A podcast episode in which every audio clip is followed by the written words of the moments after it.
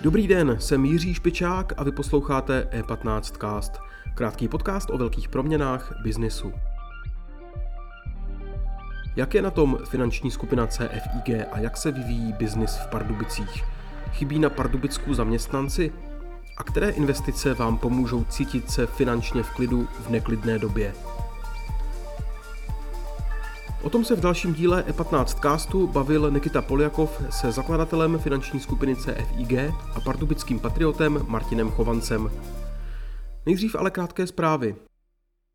Velká Británie ve čtvrtek jako první země na světě schválila použití antivirotika pro léčbu COVID-19. Pilulku od americké farmaceutické společnosti Merck a Company lze používat i při domácí léčbě covidu. Podle výsledků klinických testů tento lék u nakažených koronavirem snižuje riziko hospitalizace a úmrtí na polovinu. Merck uvádí, že do konce roku má kapacitu k výrobě 10 milionů dávek nového antivirotika. Netflix po několika měsících testování u své mobilní aplikace pro Android zpřístupnil i mobilní hry. Vývojáři se odhodlali k bezprecedentnímu kroku, kterým chtějí posílit svou pozici na zábavním trhu. Uživatel může vybírat z pěti her, nepotřebuje přitom žádné speciální předplatné, ale vystačí si s tím stávajícím. Nad květinovou velmocí nizozemskem se smráká. Květinový trh se od pandemie potýká s převisem poptávky. Plynová krize navíc donutila omezit a v kritických případech i přerušit provoz skleníků. To se promítá také do konečných cen prodejců v Česku. I mimo sezónu květiny zdražují až o několik desítek procent. Další informace najdete na e15.cz. Teď už je čas na rozhovor Nikity Poliakova.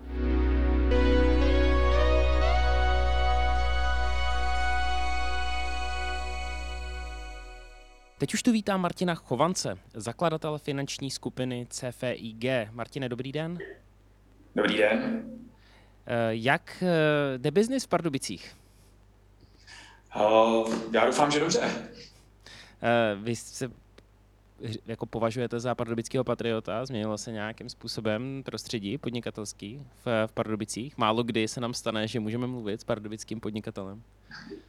Uh, tak jakožto rodilý Pardubák a nadšený patriot, tak uh, to tady sleduju od malička a musím říct, že mi přijde, že biznisově se Pardubice vyvíjí a nejenom biznisově, ale i společenství kulturně a já doufám, že k tomu budu moct uh, přispět. A co konkrétně, způsobem. kdybyste řekl, co konkrétně myslíte, že pro vás se změnilo? Protože já se rád bavím uh, s manažery, s podnikateli, kteří říkají, hele, uh, tohle to se zlepšilo, tohle to naopak je složitější, třeba v rámci fungování.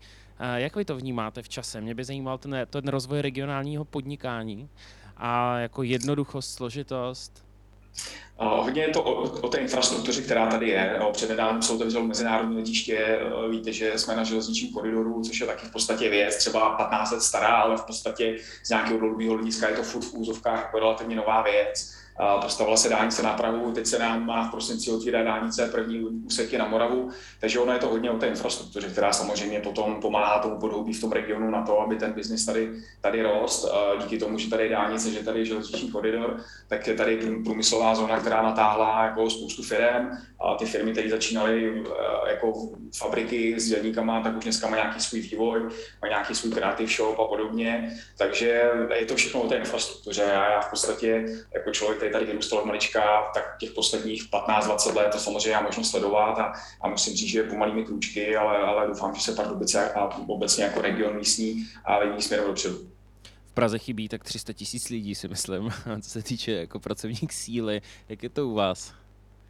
U nás to je stejný, u nás to je stejný. Hlavně takový ty uh, nízko kvalifikované pozice, které prostě ty místní lidi nechtějí dělat, protože samozřejmě už mají ty možnosti někde jinde, předtím, že těch lidí je nedostatek, tak člověk asi nechce dělat nějakou nízko, profi, nízko kvalifikovanou profesi, tak jde do něčeho lepšího. A samozřejmě ty pracovní místa tady chybí, nebo ty pracovní uh, síly tady chybí, takže asi tak, jak to je ve všech regionech, kde ta nezaměstnanost je extrémně nízká, což je i případ Pardubic. Jsem se někde čet, že po Praze a po Mladé Boleslavy máme asi nejmenší nezaměstnanost v republice, tak samozřejmě se to potom dohání uh, pracovníky ze zahraničí. Takže moje dcera, která začala chodit teďka do první třídy, tak je to takový multikulty, jak se říká, takže tam je taková všeho chuť a já jsem za to rád, protože se to vypovídá trošku o tom, že to město je tak nějak jako trošku, uh, mi přijde takový in a připadám si, že žiju nějaký kosmopolitní společnosti, já jsem za to hrozně rád a mi to přijde jako fajn. Nové Pardubice.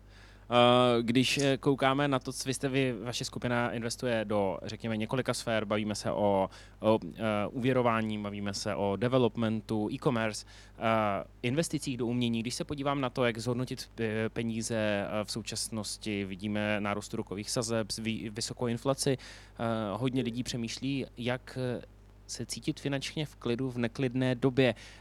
Jak to vidíte vy? Do čeho vy plánujete investovat teď, abyste se zajistili? Um, mně přijde, že teď je taková doba, že v podstatě skoro až jedno, do čeho člověk bude investovat, ale hlavně, aby investoval. Protože uh, zrovna dneska jsem byl na jednání mimo Bardobice, jel jsem v autě a slyšel jsem takovou krásnou statistiku České národní banky, že vklady uh, na bankovních účtech, na těch klasických běžných, to znamená neinvestičních penězích, tak zrostnul snad o půl bilionu korun za poslední. Depozita neuvěřitelně vysoko, jako to bylo taky to je jako téma celého vlastně letošního roku. Banky mají přehršel peněz, to je šílený. Tak, tak, tak, přesně tak. A takže uh, mně přijde, že v podstatě skoro jedno, do čeho člověk bude investovat, hlavně aby do něčeho investoval, protože to, že necháme peníze ležet někde na běžných nebo spořících účtech v bance, je sice fajn, jsou likvidní, jsou super, ale bohužel ta inflace je nekompromisní a ty peníze prostě mizí před očima. Takže uh, já bych třeba doporučil investovat, záleží samozřejmě, kdo jak je nastavený, ale uh, já to vnímám jako zajímavé investice do nemovitostí, které samozřejmě jsou hodně vyrostly za poslední dobu, ale zejména pro ty konzervativní investory je to věc, která uh, asi tady bude furt a která pro lidi bude zajímavá. zajímavá. Moje babička třeba teďka prodala chalupu, protože už má své roky a nestihá se o ní starat, tak jsem mi ptala taky, včera jsme to řešili, do čeho investovat peníze. Já jsem říkal, hele, babi, s ohledem na to, kolik ti je, jaký máš možnosti, prostě kup si nějaký byt na pronájem, je to jistota, máš s tím v nejvíc starostí, co jde, a jako rodina ti pomůžeme, takže uh,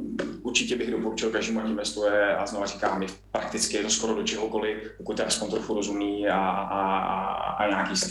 Mm-hmm. Mít uh, firmu, která poskytuje i spotřebitelské úvěry, uh, může být nějakým způsobem uh, rizikový. Dneska vidíme, že i velké korporace, které mají jako mezinárodní přesah, home credit a podobně, uh, složitě vyhodnocují riziko uh, uh, lidí, kteří si ty úvěry berou i kvůli tomu, že vlastně není úplně jasný, jestli zítra budete mít, nebudete mít práce. Jak ten, ten biznis postupuje? Umíte se jistit uh, proti případnému riziku, který tady jako nějakým způsobem vzniká v souvislosti s tímto podnikáním? A určitě, tak my samozřejmě rizika řešíme od té doby, co firma vznikla, se to vyvíjí. A přiznám se, že hodně jsme ty rizika řešili v momentě, kdy přišel COVID, logicky, protože jsme vnímali, že ta makroekonomická situace bude složitá.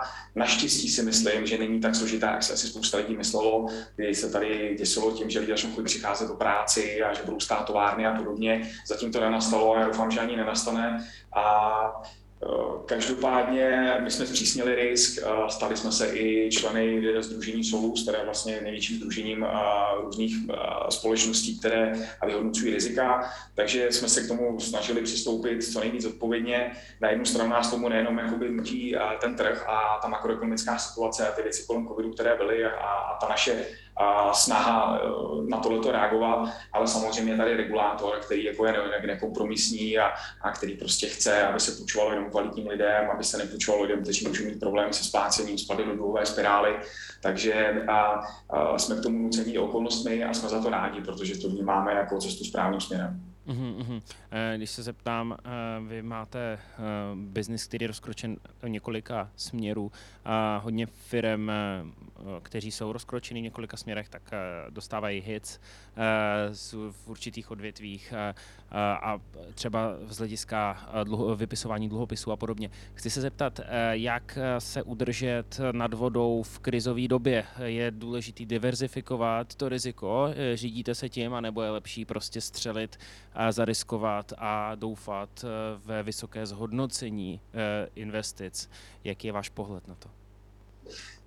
Ehm, já musím říct, že my jsme zhruba tak dva roky zpátky, ještě před covidem, řešili situaci, jakým způsobem dál, protože v těch úvěrech jsme jako se docela nakopli, dělali jsme a děláme doteď hlavně úvěry online na internetu a tak nějak jsme cítili, že na tom internetu už se máme kam růst. Takže jsme tady stáli před otázkou, jako co dál. No? A byly v podstatě dvě možnosti. Buď se rozkročíme geograficky anebo oborově. A to geograficky znamenalo, že jsme si řekli, hele, OK, umíme dělat úvěry, umíme dělat moderně, umíme sem dělat efektivně a dobře, tak to pojďme vyzkoušet do zahraničí. Takže my jsme v podstatě um, dělali analýzu na uh, nějaký trhy, konkrétně se jednalo o Ukrajinu, kde jsme to chtěli říct jako takový přístupní stanici na východ, a na Španělsko, kde jsme to brali jako přístupní stanici na, na západ a do Latinské Ameriky a podobně a řešili jsme to poměrně intenzivně, anebo jsme řešili druhou variantu a to je to, že se rozkročíme oborově a začneme využívat synergii tady v České republice a budeme využívat toho, co umíme napárovat na ty úvěry, co s tím souvisí, jako jsou třeba pohledávky, jako jsou třeba nemovitosti.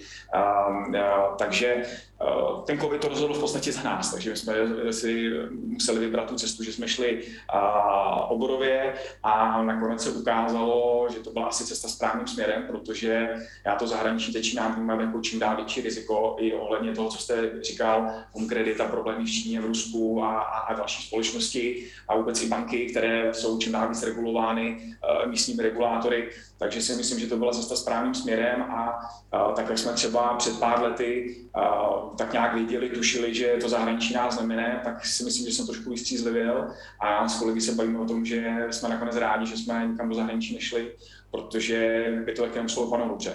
Jo. Já dám třeba ještě jeden konkrétní příklad, a to je v Polsku, který jsme taky sledovali a tam přišel regulátor a udělal tak zásadní změnu, která v podstatě celou řadu těch subjektů tam jako zařízla.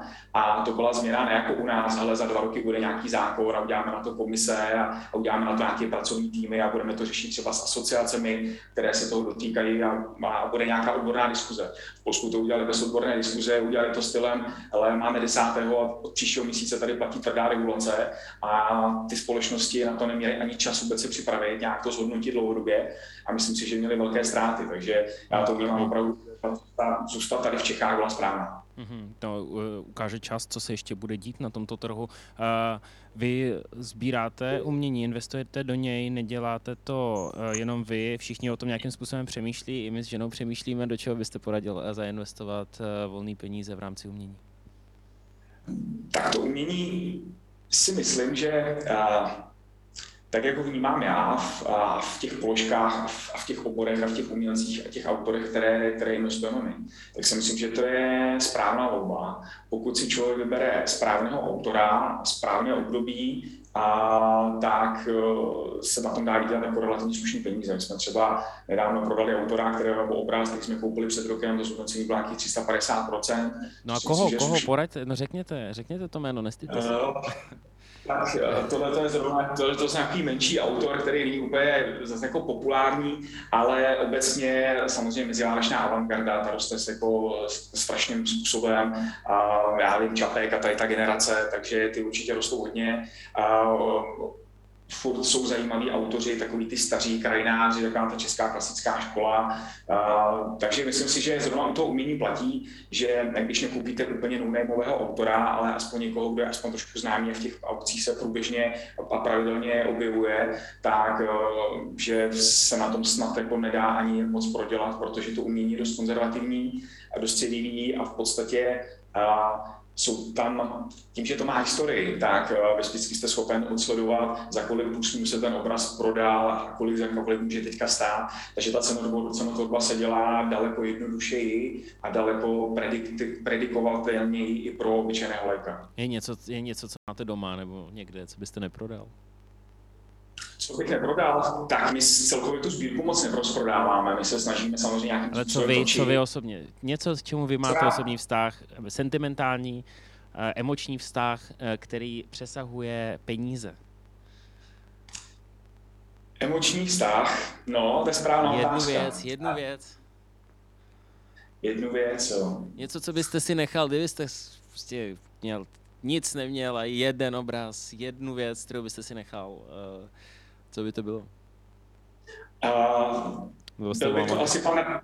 Ano. Jo, uh, poslední obraz, který kdybych to rozprodával, tak no. poslední obraz, který bych prodal, tak je asi obraz od pana Radimského, protože to je člověk, který byl dlouho nedoceněný a teďka opravdu jako cenově fičí hodně nahoru. Takže to je takový obraz, který bych asi, asi nechal jako poslední, protože to autora mám strašně rád, mi se mi jeho věci. A škoda, že nemáme víc peněz, protože bych ho rád nakupoval ještě víc, ale ty jeho věci se mi strašně líbí a, a mám to hrozně rád, tu jeho tvorbu. Takže to je asi poslední obraz, který bych se loučil s těžkým srdcem. No tak to je skvělý. Uh, Martin, já vám moc děkuji za váš čas. Um, držím vám palce, mějte se hezky. Nemáte vůbec záč, já děkuji za pozvání a snad se někdy zase uslyšíme. Díky za pozornost. E15cast najdete každé všední ráno ve všech podcastových aplikacích.